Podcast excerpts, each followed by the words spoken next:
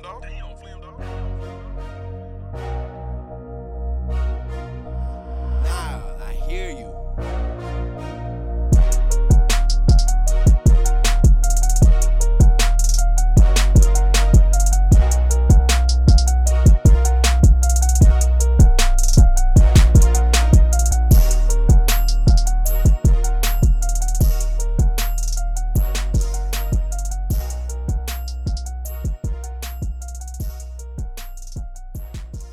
Welcome back, Grizz Nation, to the Longview Podcast. Happy New Year. We are back. I had a little small hiatus. I had Brandon Abraham cover for me one week because he had an extraordinary interview with Ahmad Caver, who is now a on a hardship deal with the Indiana Pacers, as well as Shaq Buchanan, who had had a hardship deal with the Memphis Grizzlies talking with them before the G League showcase and then just with the holidays and stuff and me going out of town. I, I didn't have anything the week of Christmas or the week of New Year's, but we are back, hopefully weekly every week as long as I'm able to. But it's gonna be a fun show. It's gonna be a fun year, and I'm excited to dive in for my first full year with this podcast. So can't wait to say, can't wait to see what that's all about. But let's get into today's show. But first, Make sure you are liking, subscribing, downloading, whatever you got to do to the Grizzly Bear Blues podcast network so you get every single episode of the Longview GBB Live, the 3 and D podcast, the Core 4 podcast, and the Starting 5 podcast. Wherever you get your podcast, Spotify, Apple Podcasts, Google Podcasts, Stitcher, Megaphone, iHeartRadio, or wherever you get your podcast. And Grizzly Bear Blues is a blog under SB Nation. You can find it on the web at grizzlybearblues.com or on Twitter at SBN Grizzlies. I'm your host, Parker Fleming. And with me is none other than the producer of the Giannotto and Jeffrey show every weekday from 2 to 4. He is also the host of the Sound and Color podcast.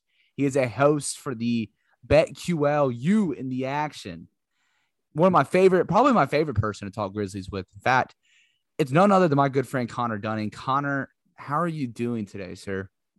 I'm good, man. Happy New Year. That's very kind of you. That's very kind of you. You're also probably my favorite person to talk Grizzlies with because you know, you know, just as the co-founders of of many of the islands, it's uh we always try to keep a positive attitude about it. It's always enjoyable. I mean, at this point right now, with the way the Grizzlies have been over the past month or so, there's really no reason to be negative. No, so you're telling me that people don't want to fire the coach of the month now? Is that what you're telling me? Because ten games in, people wanted to fire him. yeah, it, it's, it's how almost, silly was that? I know it's almost like you should let, uh, like historical data kind of speak for itself instead of like reacting over a very early sample. I mean, we've we've known that Taylor Jenkins is a good coach, and then the team struggles for a little bit, and then next thing you know, like they're like, oh, let's fire him, and then you know the Grizzlies went 15 of 19 games. They went 12 and four in December, and they were literally dominant in the month of December, and it speaks for itself. Taylor Jenkins is getting the flowers he deserves as the coach of the month for the month of December for the Western Conference. So pretty cool, pretty cool stuff. But Connor, I really wanted to get you on this show to one talk about just this awesome past month, just some takeaways from there, but also some New Year's resolutions. I, I know you probably have some personal New Year's resolutions as well, but the Grizzlies surely they have some that really are going to impact the long term, well, long view, in fact, picture for the Memphis Grizzlies. Right. Yeah. I mean, I mean, the past month has just been basically euphoria for Grizzlies fans. I mean, it's the best stretch of basketball that we've seen since the since the grit and grind era. I mean, just like they're 15 and 4 in the last 19, like you said. They're 9 and 1 in the last 10 home game or last 10 road games, which is pretty wild. They're 14 and 7 on the season against above 500 teams, which is great. That just that's just a great sign for the playoffs and moving forward.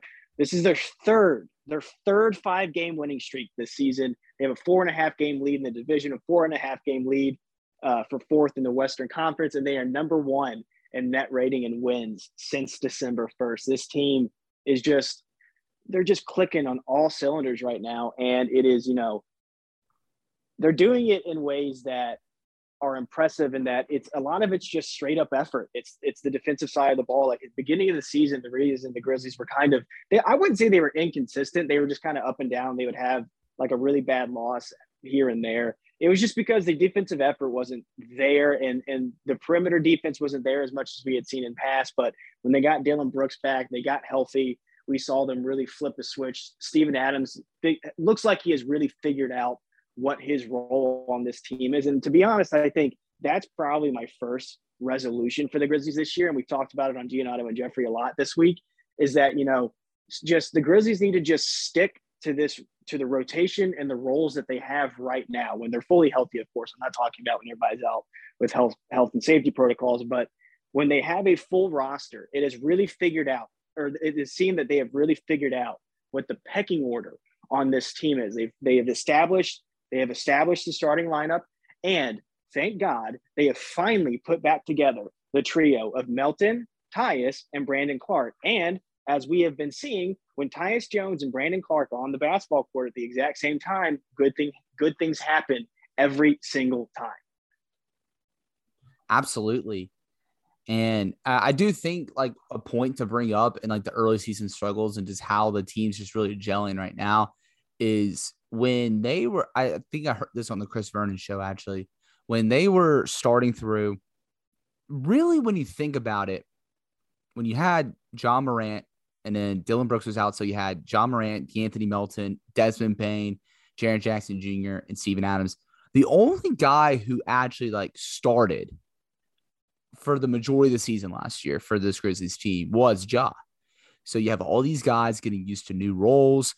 And you had Steven Adams, who is the anchor of the defense, who's having to learn a new defensive scheme. So obviously, when your anchor's having to learn it, you could have some faults, whether it is pick and roll coverages or it's allowing too many points in the paint or bad rotations, stuff like that. But now that you can really see that he's finding his rhythm in that, I know Desmond Bane alluded to it last night in post game. So I think they're just now figuring out their roles and figuring out the expectations. Exactly.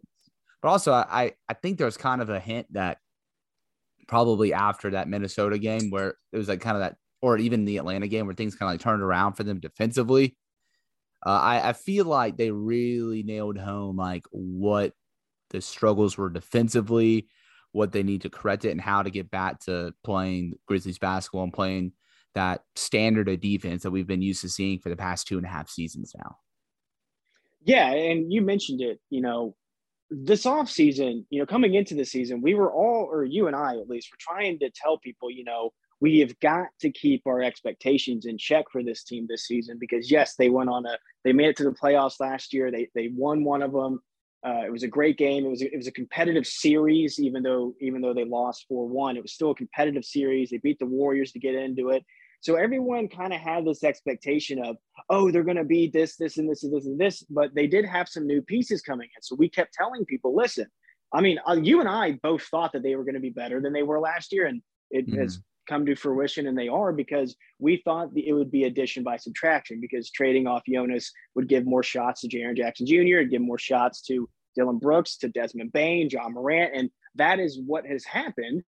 It just took two weeks or three weeks to get there because, like you said, this is it was a new group of guys, and you're still dealing with one of the youngest teams in the NBA. You're asking Desmond Bane to have a new role. You're asking Dillon Brooks to have to basically be the number, number two scorer on the team. Jaren Jackson Jr. is coming back from major injury. He just signed a huge or a max extension, so like he's trying to live up to that. So we've got like we have got to be patient with these guys, and that patience has paid off because we are seeing that the lumps that they were taking early and some of the bad losses that they were taking early, they have learned how to win. That's been the biggest difference between last year and this year's team for me is that in those moments where you feel like the other teams might be coming back, almost like last night with the Brooklyn game, I never get worried unless it gets to 10 points. If they're up by 20, if it gets to 10, that's when I might get a little bit. I'm like, okay, let's let's get it together here. But this team, they have really figured out how to kind of suffocate a team just slow death. It's like a slow suffocation. They'll put it on them early in the first quarter. They kind of punch them in the mouth, get them on their back heels, and then they just kind of suffocate them with that defense. And then Ja or Bane or Dillon will have just a massive quarter, it seems like every single night, or Jaren, and that just puts them to bed. And it's no surprise. I mean, one of my very best friends, he works for the Bucks. He he he works for the Bucks. I talk to him almost nightly. He's my Call of Duty guy. We play almost nightly, and every single time we talk, we compare the two teams. First off, Grayson's having a great season, which is a ton of fun Mhm. because I get to still root for him up there. But he has talked about, you know, the Grizzlies play like the Bucks do. If you watch a Bucks game, it's very similar to how the Grizzlies play basketball. They just suffocate you with defense, and then one of their guys puts 20 on you in a quarter. And it's just Yeah. it's it it's no surprise that Taylor Jenkins came from Budenholzer's tree and the Grizzlies look like the Bucks. They're, I mean, it's fantastic. And the way that this team having this young core already is they're I mean they they're three years ahead of where they should be. Like we're we talk about oh they're a year ahead or they're like three years ahead of where they should be. Like the night that they drafted Ja Morant, if you had told me in year three that they'd be the four seed, I would have been like, what are you talking about? Like what ha- we must have traded for an all star. Turns out we just have one, and his name is Ja Morant. He's a superstar. He should be a starter. I'm not sure if he's going to be, but he absolutely should be. And then the emergence of Desmond Bane this season, I think, has just been so joyous because we've never had a guy like that before. Every single time he shoots the basketball, I think it's going in. Every mm-hmm. single time. I mean, the last guy that we had like that was Mike Miller, kind of, I guess, but it wasn't as automatic as as Bane is. It's his first quarter scoring is very, very impressive, and I think it's important to the team because even if Ja might be, get going a little bit slow, Jaren's kind of in a slump right now. He'll shoot himself out of it, but you can rely on Desmond Bane to give you like seven points in that first quarter, and I think it's so great to have to have that reliance there. You you can trust him, and I think that's another big thing this team has is trust. They all trust each other. They love playing together. The chemistry's there. The assist numbers are up. They're they're calling out assignments. They don't get pissed at each other. It, it, and it seems like you know when they when they need to talk as a team, they do it, and they and everyone commits. I think commitment is the number one thing that this team has. Is that they're just like, listen, we are going to bust our ass every single night. It doesn't matter what the score is. We're going to bust our ass. I mean, we've seen them come back many times this season just because of effort. Yeah, for sure. And I think one thing that you brought up about Desmond Bane that I think is really cool in his growth is like I know points like aren't like the entire barometer or anything of a player's performance or whatever, but the fact that even like in off shooting nights, Desmond Bane is still scoring like 17 or 18 points. That's like pretty pretty massive because that kind of solidifying, hey, this is another guy next to Ja Morant that you know no matter what, he's going to get you at least like 15 to 20 points a night. And I think that's such a luxury to have on the wing. You are absolutely right. He is a guy where it's like, oh, the shot's going to go in. But some of the stuff that he's done recently with his pull up shooting, whether it's from three or from the mid range, how he's attacking the basket. But dude, I don't know how often you just like kind of watch a few possessions and just watch him move off the ball. But Yeah. it's just absolutely insane. Like I know him and Steven Adams have really developed that chemistry in, that uh, dribble handoff game, whether it's fake DSOs for uh, bounce passes or just the dribble handoffs in general, or just straight cuts. Uh, I, I, our good friend Stuart Carter said last night that even Adams and Desmond Bane have a better connection than Jim and Pam. But I mean, they do. I mean, we They- can they- argue about Jim and Pam's connection. I mean, it got rocky there in the late. it did it did get a little rocky. But before uh we completely go too overboard and talking about the office, but no, this team is just really kind of revving it up. And one thing that I've really noticed here recently is just you know, they you said they suffocate you with defense and then they explode. Their third quarter net rating has been the best in the leagues, and it was the best best in the league in the month of December. They outscored opponents by 13.3 points per 100 possessions, and they had the second best defensive rating in that third quarter. And I was like trying to compare to see if there was any if the third quarter was an outlier. But my God, that that OKC game kind of just like skewed the heck out of their December net rating because their first and second quarter ones were just as high or higher than the third quarter ones. I'm like, well, there goes my point. Like, should I, should I still make it? But just like with the eye test and stuff, and just what I saw in that Brooklyn game last night is the Grizzlies just are developing that switch where you know they they kind of like it's like all right, letting them hang in there, not letting them hang in there. Like okay, we're not playing up to our standard right now, um, but we're still in this game. It's all good. We'll figure it out. And then next thing you know, that third quarter comes and they just come out the gates blitzing.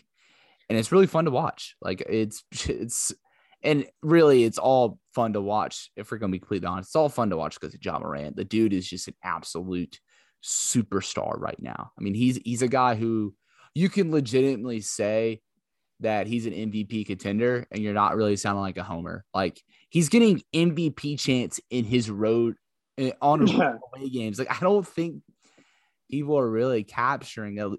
I think people are kind of capturing, but like it's still kind of surreal as to how special it is what Ja Morant's doing. It's just unbelievable. And that's what makes this Grizzlies team so dangerous too.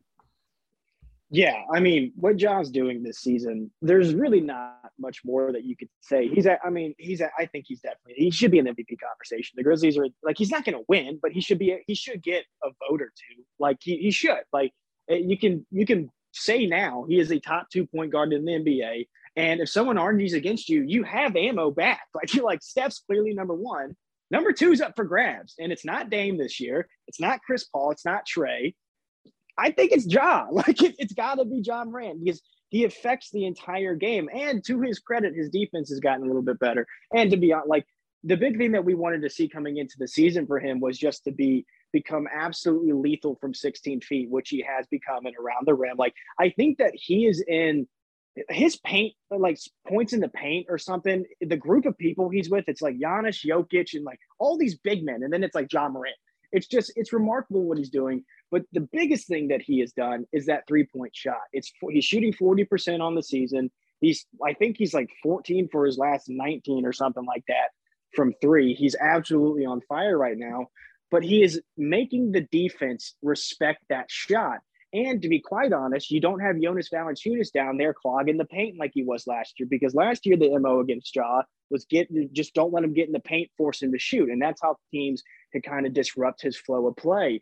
This season, with Steven Adams being so much better at the pick and roll and moving around, because when you watch the game, even if Steven Adams doesn't have the ball in his hand, he just he moves around all the time, so he's never just clogging in the paint. So Ja can get to the rim, and then the Grizzlies were like, okay, what are we going to do? We, we've got Ja Morant, so let's surround him with shooters. Like, let's put the Debane on the floor, Dillon Brooks on the floor, Jaren Jackson Jr. on the floor. You have to respect all of their shots. Every single one of them can pop off for three at any moment. So they've just, Taylor Jenkins, King Kleiman, and, and company have just built a really good, deep squad. I mean, we haven't even talked about the bench unit yet and how deep that team has gone. Like, John Konchar basically turned into Steph Curry for a month, which was fun to watch. It's just, this team, one through 15, I'd put them up against anybody. I mean, you go and you look at the games that they are winning. They're they're beating teams that, like you said, have that switch that they like to flip. Kevin Durant and the Brooklyn Nets, they have that switch. They tried to flip it last night and they couldn't. The Lakers have tried to flip that switch against them. They couldn't. The Warriors have tried to flip that switch against them. They couldn't. The Phoenix Suns tried to flip that switch against them and they couldn't. They're winning big games in big situations and on the road. Their road record, I think, is what is really impressive. They're really doing well on the road in big games and big environments, and they and it's it's fun to see that they are hyped up for these games. You know, I truly think that every team that the Grizzlies see in front of them, they think they can beat, and it's that confident. It's that it's not overconfidence. It's just confidence in knowing that if we execute and do what we're supposed to do, we're going to be in it at the end of this game with a chance to win. Yeah, that kind of you you kind of just nailed home my point. That is like my big takeaway that I've seen from the Grizzlies in this past month stretch is just the depth on this team, the next man up approach with this team. For one, it just goes with the culture that Taylor Jenkins has set, the system that he has in place. He empowers his guys to go play their games.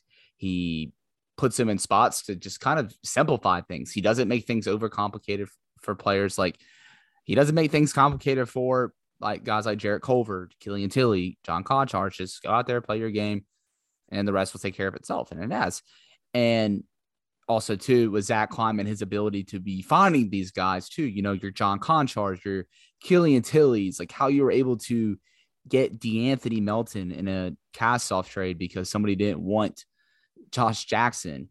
Um, identifying Tyus Jones. I think this one's really underrated. Like identifying It's- Tyus Jones. Tyus, yeah, like Where- that's the big one for me. Is Dude. Tyus. It's like he's uh, his value is through the roof. It's the fact that Ja can go out for the length of time that he did and Tyus Jones is able to stabilize the ship and allow it not to sink is so impressive. And I think Brevin tweeted it out last night. Like he's probably the best backup in the NBA. And it's probably a gap. Like it's probably like Tyus and a gap and whoever number two is. Like I don't even know who number two is. And one thing that's really crazy with that is that in Minnesota, he was playing behind Jeff Teague and Derrick Oh, Rose. God. Like God. Jeff Teague isn't even in the league anymore. Like yeah, and that just tells you what the Timberwolves have been like for the last what 20 years. yeah, it, it's, since they traded away Kevin Garnett. pretty but- much. But identifying him as a guy, it's like, okay, we want this guy to be Ja's backup, um, be his uh not like a safety net, but I mean that was probably kind of the MO when they signed him was like, okay, if you know, if Ja's not 100% ready, if he's having his lumps, then you have this backup point guard that we could still play 20 minutes a night while Ja plays 25 minutes a night. Like you had that kind of guy. But all I mean, now it's turned into hey, you have your guy that if something happens to Ja, the ship can continue running. And Ty Ty's has been playing awesome. He's been playing with a lot of confidence. I, I have more on this uh, topic later, and uh, not to spoil too much in our resolutions, but just and then just his ability to just or Zach Kleiman's ability to just hit on the margins with these guys and really kind of just make these moves to build depth and to get these guys or to put the team in a position where no matter who's in on any given night, I mean, Taylor Jenkins, he says he goes 10, 10 man rotation every night. No matter who's in that 10 man rotation, they're going to put themselves in a position to win because it's simple. They have smart, the MO is get smart players who can dribble, pass, and shoot. And it, High IQ. it sounds so simple. It really does. But like, Yeah.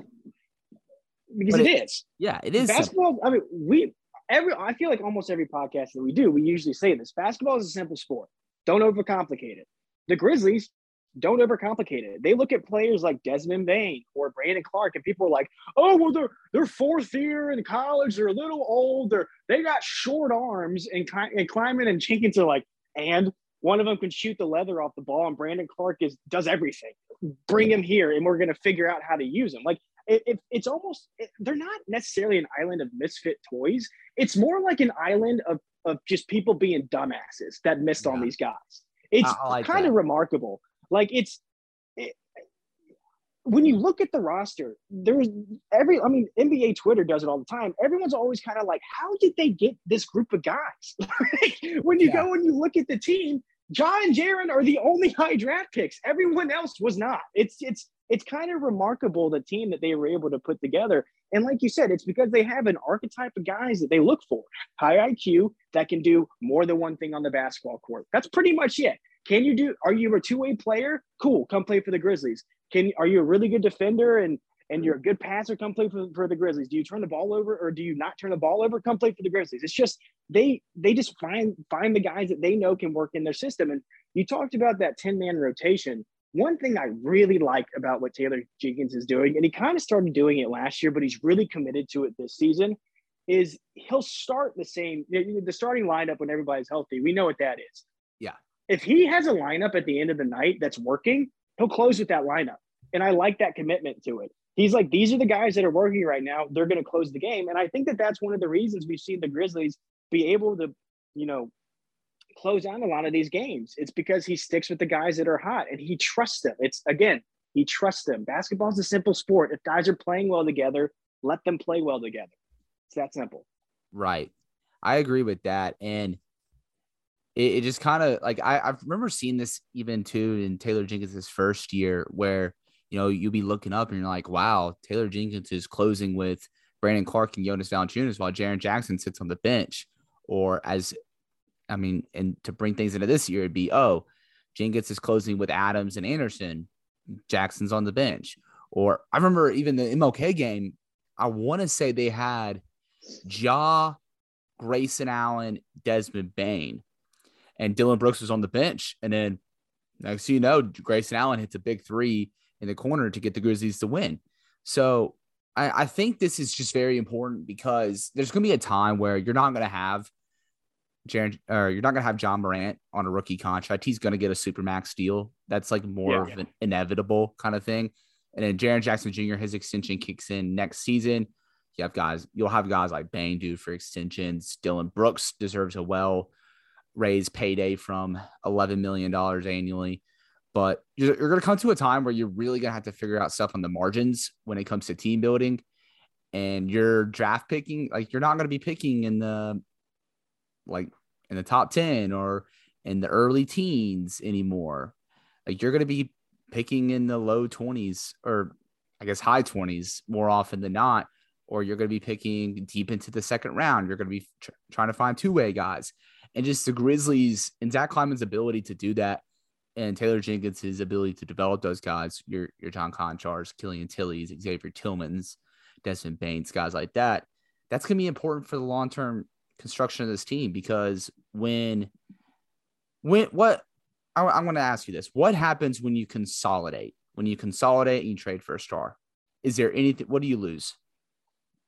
You talking about the Grizzlies? What what, what would in, they no, lose? in general, in general, when you consolidate, what do you lose? Um, I mean, you lose chemistry. You know, you usually lose a little bit of chemistry. You use some cap. You lose cap flexibility.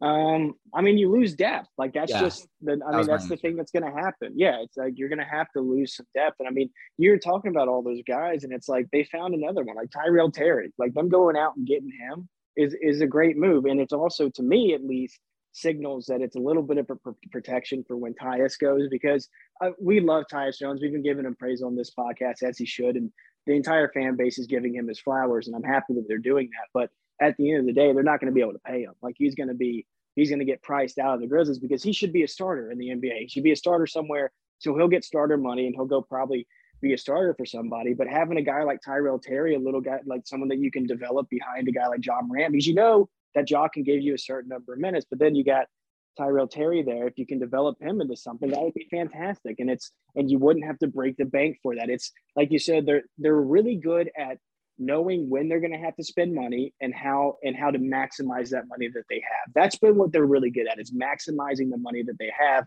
Like you said, every single contract that these guys have gotten with over the last few seasons has become a steal.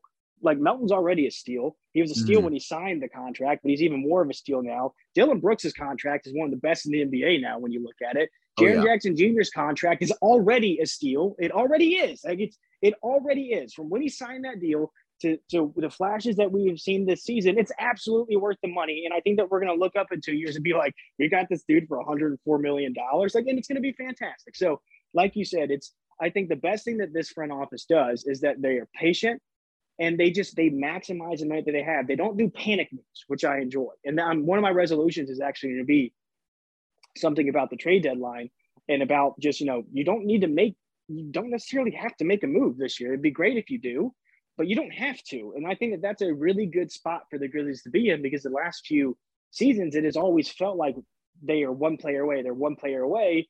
When this season it's like we can, we might have a group of guys that we can make a run with. I think if they can go out and get a disgruntled star, sure. But like you said, is it worth the depth? Is it worth giving up all the depth that they have, the chemistry that they have? And I mean, you know, do you want to stop this train? It, it that is a tough decision that they're going to have to make. Yeah, uh, yeah, I definitely want to go ahead and get into our resolutions because we've been kind of just hinting at all of them for the past like 10 minutes or so. But I really want to talk about yours. I think ours is a little uh intertwined, but your yours it sounds like you don't want them to make any moves or at least No, yeah. So my moves, I guess.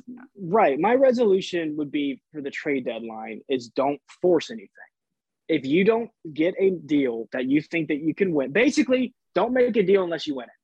That's kind of my resolution for the trade deadline. If you can get a disgruntled star, that's a little bit different. But I, it doesn't seem like that there's going to be really a shot at one this season. Like it seems like that everything's kind of calmed down, and I don't want. I mean, I Ben Simmons is a good player. I don't want anything to do with him just because of the locker room stuff. That it, he's just a headache. So just don't force anything. If you if you don't, and you know, a guy like Tyus Jones, it's okay, I think, to let a guy like him walk for for if you don't get anything back. You got two picks with them in the trade that you or the deal that you made with him. You got two picks with him there. If he just has to walk this offseason, he's got to walk, and I, I'm okay with that because I would like I him riding the season out with the team. I think is the value that you would get in a trade back from. I just don't see anyone giving us anything that's of value for Tyus Jones at the deadline. You know, I don't know. Yeah, yeah. I, I will ask you this because I guess this is a popular one that comes up with um at least it comes up with like Joe like when I'm talking about with Joe and the other and Brandon and the other guys at DBB is I, I feel like if any of the guys are moved, if you probably put like a one one A one B, it's probably Kyle Anderson and Jarrett Culver. Uh, both those guys are expiring contracts. Kyle Anderson was a part of the last front office reg- uh, regime. And Right. what, like, what if you can like find a deal to where, let's say you deal Kyle Anderson, and even if you get back like a flyer type guy with two second round picks, but in the process, kind of like what they did with Grayson Allen with Desmond Bane, you're freeing up more opportunities for Brandon Clarke. And as I, I shared today, he's averaging when he plays 20 or more minutes, he's averaging 14 points, eight rebounds, and he's shooting 73% from the field. And his shooting efficiencies are looking a lot closer to his rookie season, which was like pretty historic. I mean, his three point shot isn't there, but everything else, like in inside the arc, he's just been a monster. Like, would you do something like that? Or is it still just kind of like a hey, let's just kind of if it if it isn't broke, don't fix it. Let's just keep this going. No, I'd be totally cool with a move like that because we're not forcing anything. Like that, like that. My resolution is just do not force a trade at the deadline. Don't do a trade for the sake of making a trade, which I don't think that they will. This front office is smart enough and they've they've gotten enough credit to where I don't assume that that's what they're going to do. But th- that is a move that they have a plan with. It, it's it's it is addition by subtraction, exactly like you said. uh, Very similar, like the Jonas Valanciunas move, the Grayson Allen move. I would be totally fine with that because I mean, you know my feelings about Brandon Clarke. I'm a massive Brandon Clarke fan. I mean, the dude has a PER of 23 this year, which is ridiculous. But the more minutes for Brandon Clarke is something that I'm a big fan for. And if that means moving a guy like Kyle Anderson, that's okay with me because I think, you know, I, I really enjoy Kyle Anderson as a player. I don't think he affects the ceiling for the Grizzlies in a huge way. So I don't think that moving off of him and giving more minutes to Brandon Clarke, if anything, I think that that might improve the team. You know, and Jarrett Culver, good for him, man. He's, he's showing some value. And if the Grizzlies can throw him into a deal and get some value, fantastic. Thanks for being a Memphis Grizzly, man. I've enjoyed watching him play. I was a big fan of him coming out of college. So I'm excited to to see him get a little bit of a run and you know maybe get a little bit more juice because I hope he hangs around the league. I don't think he'll ever really be like an impact player, but you know he could be a rotation guy on some playoff team somewhere. So it's uh yeah, I would absolutely be okay with a move like that. Yeah, probably the, one of the coolest like side developments from last night's game. Obviously, the main development was Ja Morant just looking like the best player on the floor, even though James Harden and uh, Kevin Durant were on the floor. It's just Jarrett Culver looks like an NBA guy. Like, Just, like you and he's in no fear. he's just like Dude. he is he has hit buckets in the face of Durant and LeBron within like the last two weeks. bro, he tried to dunk on Kevin Durant like three different times. Got blocked on Every single one. Love the It audacity. like, F it, I'm going for it, man. But that's that killer mentality that this locker room has. Like that is that is a Grizzlies thing. It is a I am going to try to murder you every time I have the basketball, and I think that that comes directly from guys like Ja Morant and Dillon Brooks. hmm Yeah, for sure. But yeah, like Jarrett Culver, he may not be the guy that people thought of, thought he could be when he came out of the draft, but like he could be an ele- like a, an emergency 11th man somewhere. Yeah, he like- could be a Konchar for somebody. Yeah, like just go, like go be like a John Konchar for someone, or hell, even if it's Memphis, who knows? But the Yeah. fact that Jarrett Culver is looking like an NBA player, where when quite quite frankly, he was probably like one of the worst players in the league in Minnesota. Pretty positive development. Another testament to the culture uh, Yes. that the Grizzlies have set, but also to another point earlier in the Timberwolves, just like a microcosm of just how much of a shit show that's been for the past 20 years. So It's getting better. It's getting better. Getting better. You know, they're, I- I- they're a I really rock with- team this year. Oh yeah, I rock with Anthony Edwards. Dude's like top five, one of the most Yeah. fun dudes in the league. Well, and he's got that fu attitude like that. It's I wish that there was a metric that you could do with players coming out of college or high school or the G League or, or whatever that you could like measure like how much fu does this dude have in him because it matters. Yeah, I need to talk to my major draft guys about that. I think if that's like a job for anyone, I think that's a job for like Jay Kyle Man. I think that's like a job for him to do that. But I, I want to share my my uh New Year's resolution for this year because it kind of ties into yours. and kind of ties into the conversations on this player is I want them to figure out how they want to do the backup point guard situation because they have a lot of different avenues. I don't think you trade Tyus Jones at all at the trade deadline. You just play, I wouldn't say play with fire because there's no fire to play with. Just play with the cards and see what happens in the offseason. If he fits your price range, you hop all over that because Tyus Jones is an elite backup point guard to have. Uh, if, if he gets priced out, cool, whatever. But I wouldn't trade him just because it's like, oh crap, he's an expiring contract. Right. We have to get value for him. No, his that's, value yeah, is the his value is the fact that he's a guy that you can run on the floor if something happens to Ja Morant. That's the value in Tyus Jones that you're getting. The value that if you need Ja off the floor for 10 minutes in the playoffs, you have a guy that could run your offense. That's your value right. in Tyus Jones. It's not a second round pick. Miss me exactly. with that. But, exactly. So I, I, I guess I would almost change my resolution is is to maybe let's don't force a trade with Tyus Jones. That would be my. How about that? That's my resolution. Yeah. Don't. So in mine is to just figure out the backup point guard spot because like if that's the case, fine, whatever. They like you said earlier, they have Tyrell Terry that could be a good developmental point. I think that's definitely worth exploring. Uh, he has a in college, he had a lot of uh, shot creation juice, and I think he could be a kind of a little bit of a microwave guy uh, if he can just get everything all set. Uh, I think his uh, developmental opportunity that he could have with the Memphis Hustle is going to be very beneficial because uh, they had Ahmad Caver who's been doing really good running the offense down the G League, but they just need one more like lead ball handler down there. I think Tyrell Terry could do that for them. So you have Tyus Jones, you have Tyrell Terry. Uh, do you want to like kind of experiment with what they were doing when Ja was out and basically have a committee kind of deal where you have basically Desmond Bane, De'Anthony Melton, and then one more front court creator running your offense. I think that could be some really fun stuff to really just add some more juice to Steven Adams' playmaking. Like I like that route a lot. Or, I mean, you have three first round picks. They won't make three first round picks. I think, though, I think they should make two. I think they should go get a wing. Just keep trying to chase that big wing that you want, but also just use the second one on a backup point guard because that's cost controlled asset for four years. Like if you're picking a backup point guard in the 20s with the Jazz pick, or even in like the mid to low tw- or mid to low 20s in the Grizzlies pick, you're gonna have a backup point guard for about two to three mil each year for four years. I think that's great value right there.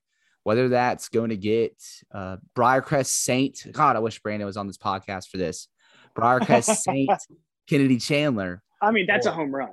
Like if that happens, that, that's a home run. Yes. Yeah. Or do you go get JD Davidson from or Davison from Alabama, Ty Ty Washington from Kentucky? There's a lot of good quality point guards in in this draft that could be quality backups for Ja Morant um, for the next four years. Like it's just one of those things. I want to see what direction they're going to go down because there will be a decision this year, and it's going to be very important when you are building around a Ja Morant team when he has a supermax because like you you can't afford to be paying more than the mid-level exception for a backup point guard. And that's what Tyus yeah. Jones could eventually get. Who knows? Mm-hmm. But unless unless you're very comfortable, you, you should only really be doing that if the guy that you have can play a lot of minutes next to Ja Morant. And with just Ja Tyus, it's fun. They have a lot of playmaking juice, a lot of offensive juice, but they're just it's small. It's small. I don't know if you could do that in a playoff setting, but I, I just want to see how they do that because there's a lot of different avenues, and I can I think it get pretty fun to be honest. Yeah, I mean, and to a point that we were kind of making earlier too, is that you know we trust the front office to make those picks we trust that if they are in the 20s and Kennedy Chandler's floating around and they have let, and you know, we already know that they're letting Tyus walk because of the price thing and they're going to try to get a backup point guard. If he's sitting there, they're going to go get him. They'll make a deal to go get him. They'll do, or they'll go get a, a backup point guard. That's, that's exactly what I was talking about earlier, maximizing the money. This team is really good at maximizing the money that they have because we are a small market team. And that's why it is so damn impressive that you have guys one through 15 like that in a small market. It is so hard to do that with with the money they have. It is it's kind of remarkable that they've put together this team. And that's why, yeah, it's a backup point guard in the draft would be beautiful, especially if they can find someone in the 20s because I trust them to make the right pick. That's really the big thing is that we there, there's trust that they're going to make the right pick. Uh, there's trust in the developmental system with the Grizzlies. That I think, especially this season, we're seeing why we should trust this front office and trust the coaching staff when it comes to developing guys like Ziaire Williams and Santi Aldama because those weren't. Um, I'm, trying to figure out the right word for it. They weren't exactly popular, but they weren't popular. They weren't popular on draft night. This wasn't right. This wasn't us taking uh, collective shots when the Grizzlies traded up for Brandon Clarke. This wasn't still one of the most joyous nights of my life. oh, I swear, dude. This isn't like getting an adrenaline rush when the Grizzlies trade up to the 30th pick because they're either going to draft Desmond Bane or Tyrell Terry. Jokes on the league and especially the Dallas Mavericks. They now have both. So we have both. yeah. But oh my God. Just like uh mainly the jokes on the Dallas. everybody can just suck it. That's the only thing I have to say about Desmond Bane to suck it. Yeah. But yeah, so I th- I think basically this whole overarching thing is just kind of like there, there's trust because one through 15, you can count on guys to contribute any given night. Granted, does it happen every single night? No, because it's the NBA, it's ebbs and flows, it's an 82 game season. Some guys aren't going to have it some nights, and that's totally fine. But for the most part, you can really count on whoever has to take the floor to take the floor because of the system. And I, I think I think what they got in play right now is pretty good. And when it comes to like that goal of sustainable success, you want to have a good system that you can plug and play guys in. Right. And that's the and that's one of the reasons that you're seeing, you know, like Taylor Jenkins win coach of the year this year. And to be quite honest, he should be in the conversation or coach of the month. I'm sorry. He should be in the conversation for coach of the year with uh it's probably gonna be him, JB Bickerstaff, Steve Kerr. Like it's probably gonna be that group. Billy Donovan should be in there. Budenholzer's probably gonna be in there too. And that group, I mean, that's a great group for you to have a head coach in. And he is a young head coach and he's already established himself as someone that can build the culture and to be honest, that can deal with superstar personalities because like, I mean, Ja can be temperamental sometimes, and it seems like he has a really good relationship with Taylor Jenkins, which I think is valuable moving forward. So it's just, I mean, the only other resolution I would have is just like don't get hurt. but I feel like that that's not really a fair one to make. But like, just don't get hurt. If this team doesn't get hurt, it's going to be kind of a it, because it's still kind of like this cherry on top type of season. You know what I mean? Like it, it, everything's kind of gravy now. Like they they've shown us the development that we wanted to see. Just continue doing it. Just keep just keep on pace is all I wanted. All I want this team to do. They're, they're I highly doubt that they're going to be able to be the number one team in the NBA every single month moving forward. Like they're probably they might have a slump here or two, but just stay on target. And and if they can just stay in that four seed that would be fantastic. That's a major success of a season, especially with some of the criticism that they got this offseason. For the love of God, can we stop talking about the Jonas Valanciunas trade? Like it, it like stuff like that drives me crazy when it's we're we're now how many games into the season, and if they have a, a bad game, all of a sudden people are like, "Well, Jonas could have done that." It's like, shut up. It's like Jonas isn't doing like he's having a great season in New Orleans, but he doesn't affect winning the way. Like that's the whole point. It's every move that this team makes is for winning. It's not for individual players. It's not, well, this guy can put up 35 this night, so we've got to go get him sometimes. It's like, no, it's does Steven Adams help this team win more than Jonas Valanciunas does? Yes, that's why they went and they got him. It has nothing to do with Jonas being a bad player or them disliking Jonas, and it has everything to do with Steven Adams is just a better fit. And that's why I like this front office. They, they go and they get fit. They get style. They don't care about the name. They care about what your production is. And I think that that is why this front office and that and why Taylor Jenkins and his coaching staff are so good because they don't care what your name is. They care about your production. And I think at the end of the day, that is keeping basketball simple. And that's why I love them. Absolutely. Yep. So and I, I think this is just it, it's a fun time right now to to be yeah. a fan of this team. Enjoy it. I mean, they're Enjoy exciting. It there's no there's no stakes yet with this team. You know, like there's not the championship window is like like we can see it in the distance, but we haven't opened it yet. You know what I mean? Like we're moving towards it, but we haven't like got started opening yet. So it's just gravy. Enjoy it. It's it's so much fun. Like this is one of the best parts of fandom in NBA is when you're you're at the beginning, you're at the dawn of something, and they are at the dawn of a potential superstar which are or not potential. He is a superstar, but like a potential like contender every single year is what this team could be. And just enjoy this moment right now. Enjoy this moment right now. Don't put too much stakes on it. Just enjoy it. Absolutely. And I, I know that's one hell of a closing right there, but do you have anything else that you had to close with for today's show? I don't. I don't. I think I got everything out. Just give BC more minutes. That's the last thing I have to say. I swear. See, I, I can't I can't keep pushing the my agenda is there with Brandon Clarke. Everyone knows that. See, I had free BC to get him on the floor. Now that he's playing minutes, I can't push it anymore and be like, hey, now I need it to be like 25 minutes a night. Just I think too, just I think they do want to see how he continues to hold up. He has had a lot yeah. of na- like nagging soreness injuries over his career, so just seeing if he can handle that long term workload would be pretty nice. But for the most part, the fact that he's back, we we called that. It's great to see. Love to see it. Yeah, it's just it because he's a good dude too. It's easy to it, this team's easy to root for. They're a bunch of good dudes, and then you have Dillon Brooks pissing everybody off, which is fantastic. Oh yeah, it, it's exactly what you want. You, it's exactly what you want in a team to cheer for. You don't have anybody where they're. I'm trying to think of it.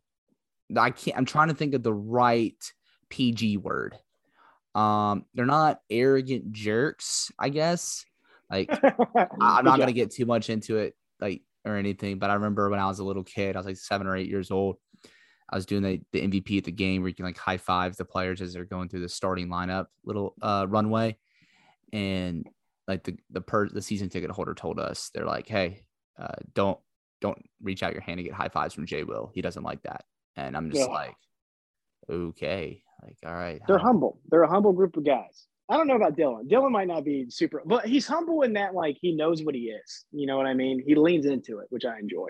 They yes. know who they are. Exactly. But just if you want like the TLDR version of this podcast when it comes to long view, the Grizzlies have a lot of depth. It's going to help them long term building out a roster around massive contracts. Uh, the culture's in play to where you can plug and play guys in. It doesn't even matter. And Tyus Jones is valuable, but you got to figure out the backup point guard situation. And if it ain't broke, don't fix it. I think that about sums it up, right? nailed it. And this team's just a ton of fun. So enjoy the moment. That I guess my other resolution would be enjoy it and uh, don't put too much stakes on this season. Just enjoy it. Exactly. But Connor, it's a blast. As always, let the people know where they can find you and your work. Yeah, man. You can follow me on Twitter at cdunning929. Uh, I don't know when this podcast is going to come out, but I'm going to be hosting Hamilton Trivia at Railgarten at 7 p.m. on Wednesday. It's going to be a ton of fun. Uh, listen to BetQL You in the Action. We'll be back this Saturday from 11 to 3 doing college basketball. I'll uh, follow me on Twitter and I'll, I'll send out the links for that. You can watch us on Twitch, YouTube. You can listen to us on 790 The Bet, which 790 AM ESPN station is now 790 The Bet. Shout out BetQL.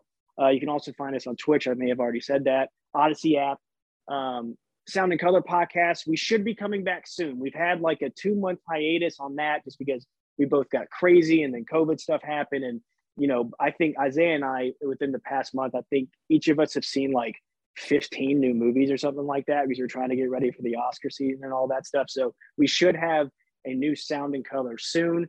Uh, so make sure you're following that on Twitter. Make sure you follow Isaiah too at Isaiah Downey because he always does movie reviews. He just put out one for Licorice Pizza, which was the fantastic PTA new movie that came out. So uh, yeah, man, I'm kind of everywhere. So you really are. I, I think I hit everything. Yeah, I'm just I'm tired. I understand, man. I'm having fun. Absolutely. Yeah, no, y'all need all of Connor's endeavors. Follow along with that, whether it's Giannotto and Jeffrey, his trivia nights. Those are really fun. Oh yeah, did I say that? Did I say Giannotto and Jeffrey? I don't even know if Giannotto and Jeffrey. Yeah. Giannotto and Jeffrey from two to four CT, of course, every day on nights on ESPN. That's my number one. That's my number one priority. Is that show right there. For sure, for sure. So yeah, wh- whatever it is, the Giannotto and Jeffrey show, the trivia nights, which are very fun. In fact, uh, there's some nights where I just can't go because of the distance, but also to my uh, knowledge in the uh, given trivia topic. Uh, unfortunately, I am not a Hamilton uh, expert, a connoisseur. I have actually not seen it yet. So, oh, you, how dare you? Um, hey, have your, how about another New Year's resolution for you is going to be to watch Hamilton? Okay, that that's a good that's a good one. But uh, Yeah. and then also too the BetQL stuff. That's super fun. I, I remember the first times I listened to it, it was uh, I just heard Connor and Jeffrey just screaming over a random spread hitting, and it was just I, I could just feel the adrenaline from that uh, show. don't know. right. I it was I know what game that was. That was the Iowa game, and they covered late, and then literally 30 seconds later, they let the other team score, and my heart was ripped out and just shown to me. it was awful. Ugh. Yes, sir. But yeah, make sure y'all are following Connor on Twitter at cdunny929 to be in tap with all that fun stuff. You can follow me on Twitter at Podca underscore Flocka. Make sure, as always, you are reading the blog over at grizzlybearblues.com. Follow us on Twitter at SP and Grizzlies. And make sure you are liking, subscribing, and downloading Grizzly Bear Blues Podcast Network wherever you get your podcasts so you don't miss a single episode of any of our GBB shows. GBB Live, the Longview Podcast, 3D Podcast, Core 4 Podcast, and the Starting Five Podcast. And with that, that's it.